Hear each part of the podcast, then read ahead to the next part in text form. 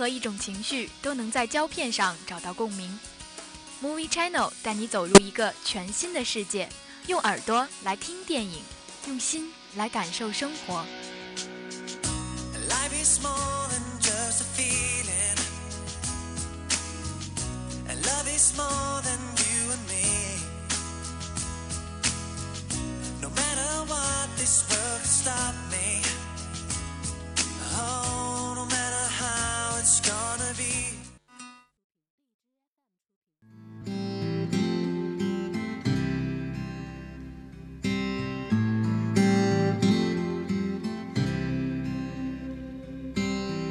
Walking down 29th and Park.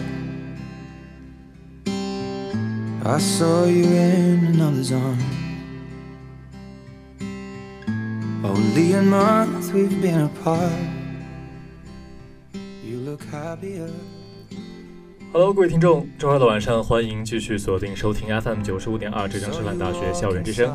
这一节又到了 Movie Channel 的时间了，我是今天的主播乐天。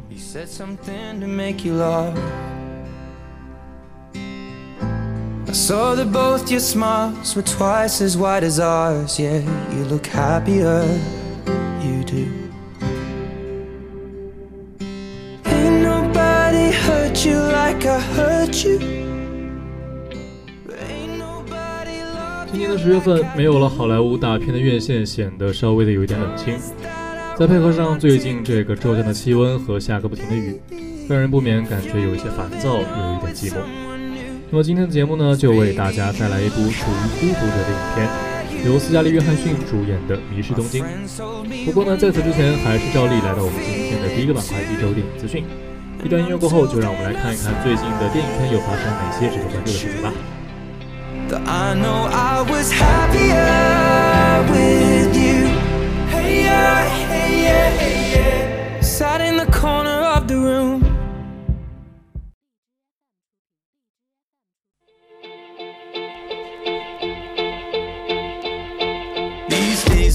waves get lost in the ocean. Seven billion swimmers, man, I'm going through the motions. Set up a flare, I need love and devotion. Trade it for some faces that I'll never know. Notion. Maybe I should try to find the old me. Take me to the places and the people that know me. Try to just connect, thinking maybe. 好，话不多说，现在就来到我们今天的第一条电影资讯。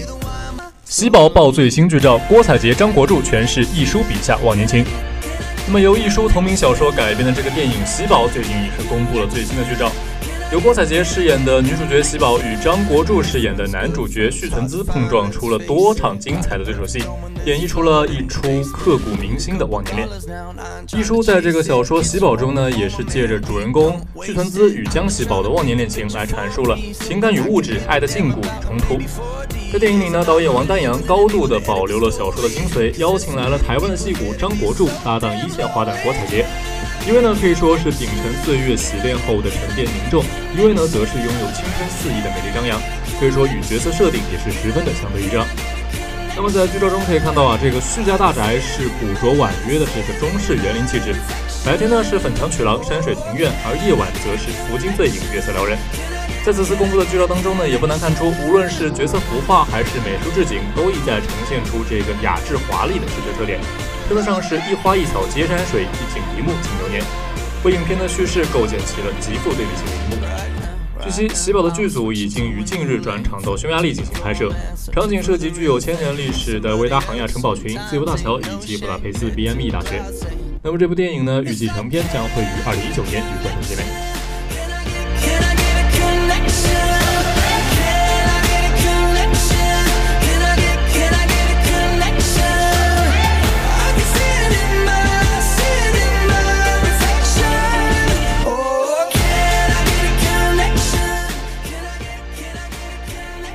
天的第二条资讯来自一部日本影片《跨越八年的新娘》主题曲《闪烁》曝光，佐藤健称其专属男主角。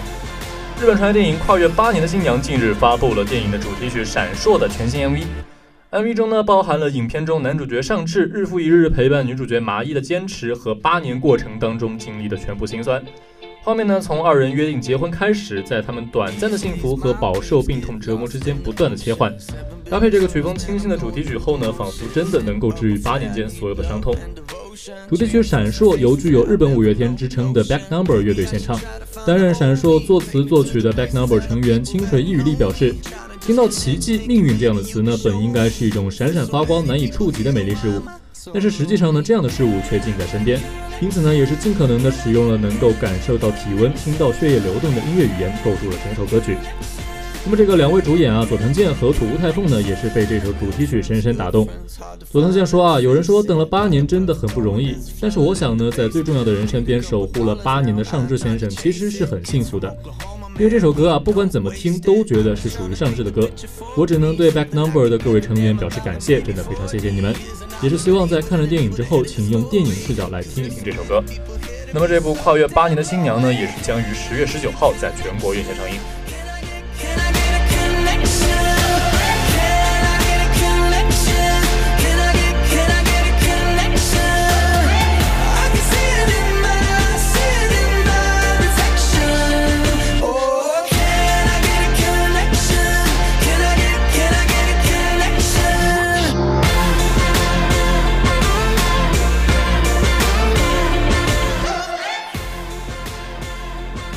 今天的第三条资讯是关于我们在一开始提及的，好像最近离我们的生活非常遥远的这个好莱坞大片。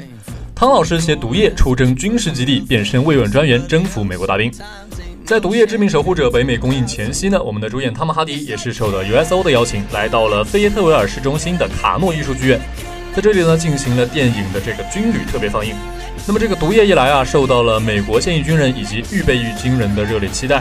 可以说，这个漫威另类英雄的魅力呢，也是大到美国大兵也无法阻挡。而在近日呢，汤姆哈迪又来到美国弗吉尼亚州的这个弗吉尼亚海滩，受邀参加乔治布什号的访问活动。在船上的哈迪呢，也是突然间就一秒钟变成了乖孩子，安静的听着这个海军叔叔讲解各种各样的航海以及战斗设备。战舰参观结束后呢，汤姆哈迪在当地的这个鳄鱼剧院进行了《毒液：致命守护者》的放映。本次放映门票呢，也是采取一个先到先得的方式，也是导致呢有些观众甚至是拖家带口过来看片。有趣的是，现场的某一位小粉丝啊，看完之后呢，还是为汤姆哈迪落泪，因为呢，他以为这个哈迪和毒液在电影里面是真的真的受伤了。他呢，则是非常喜欢毒液这个角色。在电影放映结束之后呢，汤姆哈迪上台分享了许多关于电影幕后的一些故事，之后呢，还是与粉丝进行了合影互动，场面可以说是十分温馨。那么这个电影《毒液：致命守护者》呢，是由鲁本·弗雷斯社执导，汤姆哈迪、斯科特·黑斯和瑞德·斯科特等联袂出演。据悉呢，这样的一部影片也有机会在内地上映，大家不妨期待一下。Can I get, can I get a connection? Real friends, good friends, hard to find, let's face it. Buy the perfect home when there's a flood in the basement. Need a couple dollars now, and I ain't trying to chase it. Kids from Oklahoma, man, 好，那么我们今天的最后一条资讯，则是关于这个黑人的一个故事。黑人外传片场锤哥闯沙漠，硬汉搭配小阳伞他蒙。那么这个索尼的科幻新片《黑衣人外传》呢，也是再次曝光了他们的片场照。女主角泰莎·汤姆森通过社交账号分享了几张她与克里斯·汉姆斯沃斯勇闯沙漠执行任务的图片。那么照片中呢，两个人都是在剧中黑衣、黑鞋、黑伞的一个特工造型，在阳光下暴晒。而我们的这个锤哥同志呢，则是手上拿着一把非常娇俏的小雨伞，看得出来也是心情复杂。那么这个《黑衣人外传》呢，是经典科幻喜剧系列《黑人》的一部衍生电影。但是呢，前作当中的威尔史密斯与汤米李琼斯则是确认不会回归。外传电影将会采用全新的班底来打造，包括这个锤哥克里斯·海姆斯沃斯饰演的这个特工 H 是一名温和但是却有一些刻板的零零七式特工，而这个曾经在《雷神三》当中扮演女武神的泰莎·汤普森则会在《黑衣人外传》当中饰演 Molly。这个 Molly 呢是一名知道外星人存在并且决心要加入黑衣人组织的年轻女性。此外呢，这个《黑衣人外传》还集结了丽贝卡·福格森、连姆·尼森、库梅尔·南贾尼等实力派明星，还有两次奥斯卡金像奖得主艾玛·汤普森，她呢也将回归该系列，继续扮演来自英国的特工欧。那么这部影片呢将于二零一九年的六月十四日公映。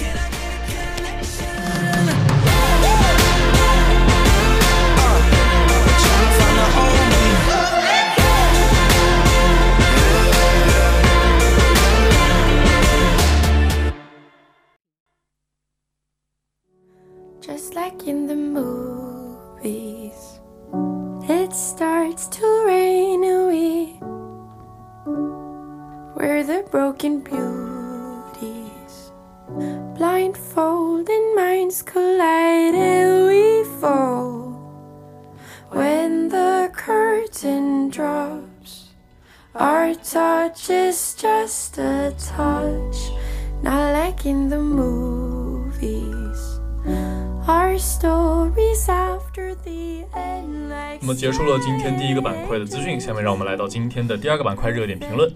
今天关注到的这部影片呢，就是在开头提及的这部《迷失东京》。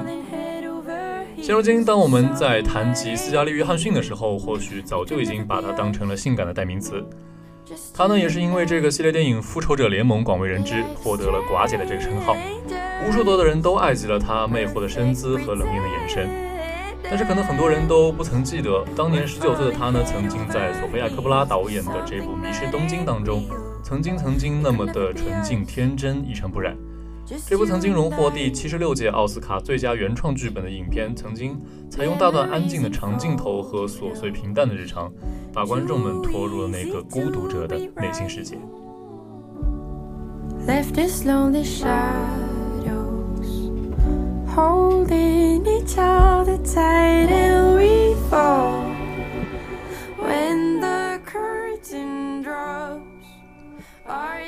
浪漫迷离的东京夜晚，迷幻的灯光抚摸着暧昧的嘴角和微醺的脸颊，两个寂寞的异乡人住进了同一家酒店。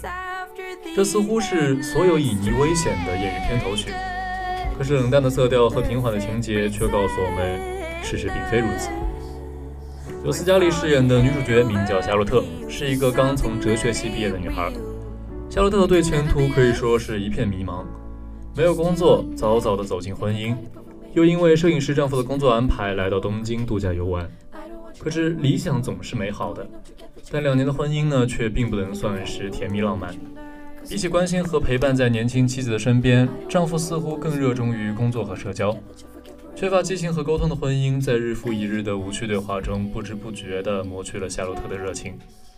甚至在面对夏洛特精心化过妆容的美丽脸庞时，丈夫都无动于衷。成熟诱人的妻子被当做了一个摆设，透露了寂寞的含义。当一个女人在爱情和婚姻当中找不到归属感时，难免敏感低落，希望寻找寄托。但是没有工作的她又能如何呢？只好独自出门，跟随大流逛一逛这个陌生的国家。可是拥挤的人群、陌生男子手中的漫画书、奇异的日本建筑和空灵的念经声，都让他感到迷茫而无所适从。内心的苦闷和孤独在吵闹当中被激发，被无限放大。不知所措的他拨通了朋友的电话，面对朋友略显客套的问好，他只是哽咽着，机械地张合着僵硬的嘴唇，描述着自己在日本的所见所闻。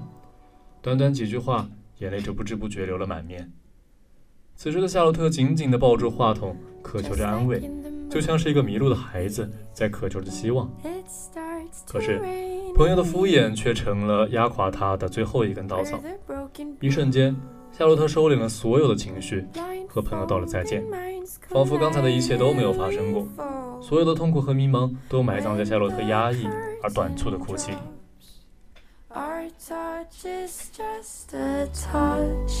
Our touch is just a touch, not like in the movies.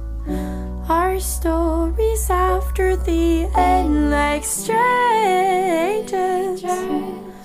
Perfect pretend. 而我们的男主角 Bob 则是一位过气的中年男星，为了拍摄一则广告而千里迢迢地来到了东京。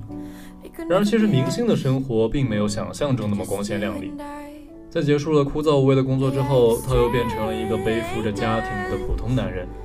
即便身在大洋彼岸，也要应付妻子在半夜发来的传真、打来的抱怨电话。相对于夏洛特而言，导演在塑造 Bob 这个形象当中加入了一点冷幽默的元素。在工作里，Bob 和导演鸡同鸭讲，根据导演稀奇古怪的要求，一本正经又百般无奈地重复着相同的动作。在宾馆的健身房里，他因为看不懂日文而被困在跑步机上，手足无措，只好对着机器瞎按一通。不料又把速度调高了，双腿不受控制地跟随着机器大张大合，最后也是狼狈不堪地爬了下来。这些滑稽的细节充斥着鲍勃的生活，也一点一滴地描摹出了他麻木、寂寞的形象。清冷的宾馆套房，听不懂语言的电视频道，繁琐的工作，这些琐碎的日常像胶带一般，一层一层的慢慢粘合了心脏的通风口，使人喘不过气来，仿佛浑身都是枷锁，逃离变得困难。falling head over heels for something that ain't real. It could never be us, just you and I. Think we got it, but we made up a dream. Cause we got it pretty like what we could be. Well, I don't want you, all you want is someone going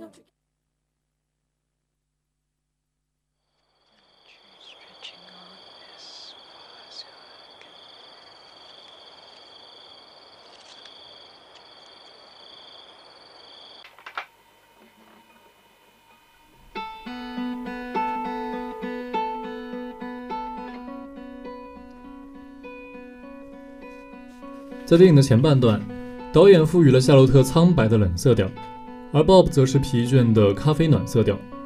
大段的蒙太奇手法将 Bob 和夏洛特病恹恹的生活巧妙地糅合在一起，伴随着沙哑迷幻的插曲，散落着落寞颓败的气息。电影的色彩和流动的镜头诠释诉说了两个人的寂寞，使我们产生了真切的共鸣。每个人都曾体会过失去了全世界的失魂落魄。对前途和婚姻的无力感和失落感，像是潮水一般将人淹没。两个人相识于宾馆的音乐餐厅，他们隔着桌子遥遥对望，仿佛命中注定一般，就像两只迷路的野兽，终将靠近彼此。或许是在电梯里的一个眼神触碰，或许是在酒吧中那次看似随意的点烟举动，又或许是两个人之间带着探究的谈笑和微妙的距离感。由他乡邂逅的客套到互相的理解，只需一秒钟的时间。他们两个人把彼此看得透明透亮。然而，太过于追求心灵的慰藉，导致暧昧的气流交织在他们四周，却又无法伸出双手去触碰。在夏洛特又一次被丈夫爽约时，两个人因为机缘巧合走进了同一家 KTV。嘈杂迷离的灯光下，夏洛特玩笑般地戴上了粉色的假发。象征着他此时内心的释放。两个人疯狂且尽兴的又喊又唱，暧昧流转。然而对他们来说，真正的温情时刻不是放纵的唱歌跳舞发泄情绪，而是在声嘶力竭之后，两个异乡人坐在 KTV 的过道里，相互依偎着，抽着同一根烟。鲍勃浑身疲惫，而夏洛特还戴着那顶可笑的假发。两个人都卸下了平时的强颜欢笑与故作坚强。以最真诚、最原始的姿态相拥取暖。这一刻，他们无限靠近彼此的灵魂，就像两个漂浮在太空的宇航员，全世界只剩下对方。可是，他们又比谁都清楚，这场出逃一般的狂欢，终究不过是一场梦罢了。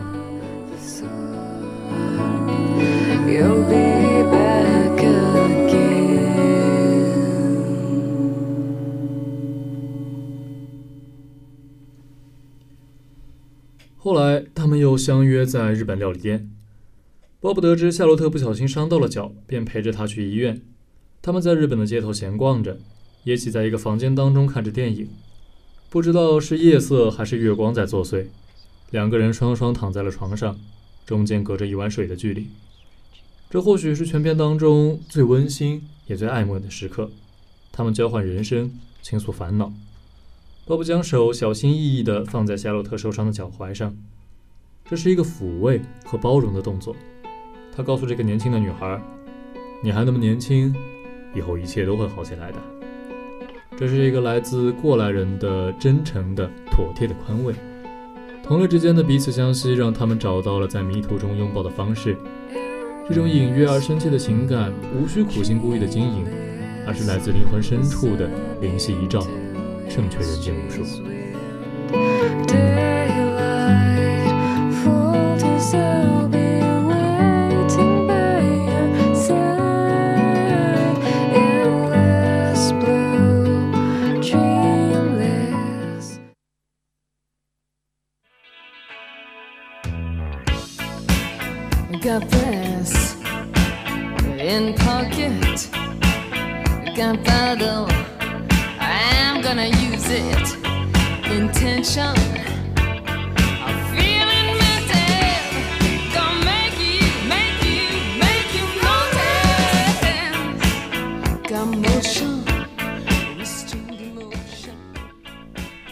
除了动人的剧情和微妙的情感之外，导演索菲亚为《迷失东京》选择的插曲也值得我们细细品味。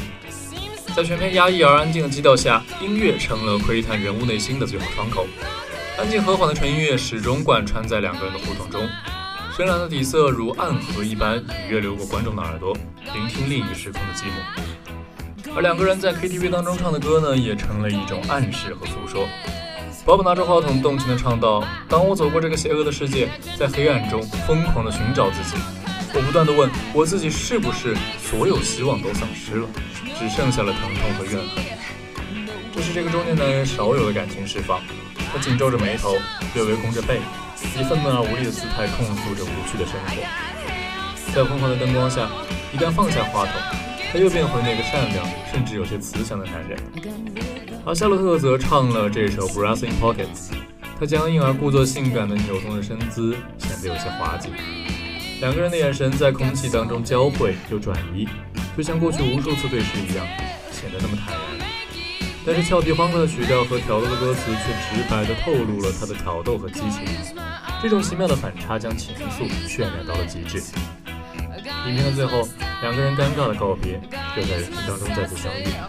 那个穿越车马人流的匆匆一吻，将全片刻意压抑的情感炸裂出来。所有的不甘心和内心的离经叛道，都以另外一种方式得以实现。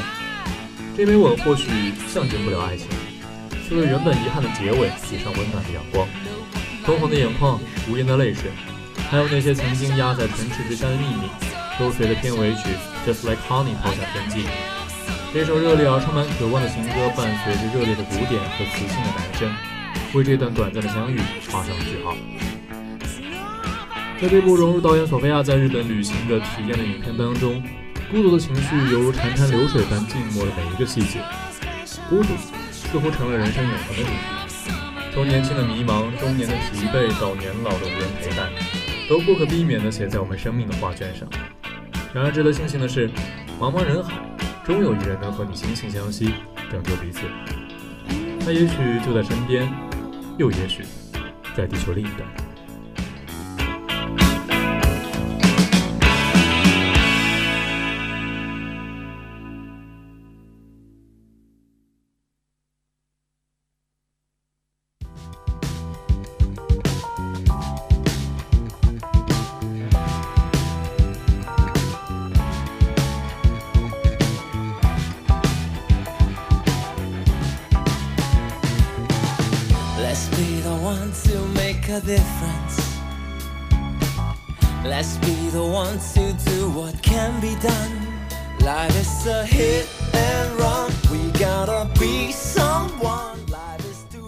好，那么告别了我们的第二板块，今天来到我们的最后一个板块——三句话短评。今天为大家带来的这部电影呢，是现在正在院线上映的这个国产影片《无双》。那么，先来为各位没有看过的朋友来普及一下《无双》这部影片讲的是一个什么样的故事。《无双》呢，讲述了以代号画家为首的犯罪团伙掌握了这个制造伪钞的技术。这个伪钞呢，可以说是能辨真假，并且呢，也是在全球进行了交易，获得利润。也是因为这个呢，引起了警方的一个高度重视。然而啊，这个画家和其他成员的身份却是一直成谜，让警方摸不着头脑。可以说呢，他们的破案进度遭受到了前所未有的挑战。然而啊，就在这个关键时刻呢，有这样一位擅长绘画的李问打开了这个破案的突破口。而在故事的结尾呢，这个画家的真实身份则是让观众都感到意想不到。好的，那么以下就是我们对这样一部影片的一些简短的评价。首先可以说前半段伪钞制作部分大开眼界，而后半段呢又是人性矛盾激化，高智商人才却选择造假，可以说是耐人寻味。同时啊，这个剧情呢也可以说是这个美术系的学生看了会沉默，金融系的学生看了会流泪。最后，我们在探讨剧情的过程当中呢，可以欣喜的看到，剧情终于不再是简单的黑白对立和人性光辉，主题性的丰富让谎言戳穿的时候留下的是最痛的纪念品。最后重回枪林弹雨的发哥，一定不容错过。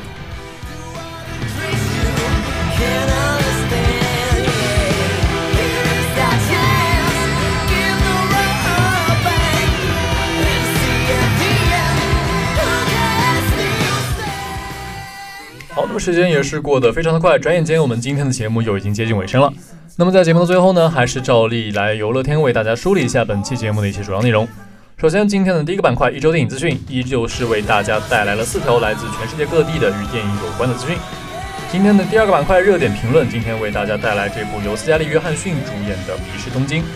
最后三句话短评，今天为大家带来了这样的一部无双。好的，那么以上就是本期节目的全部内容，我是主播乐天，我们下期再见。When I close my eyes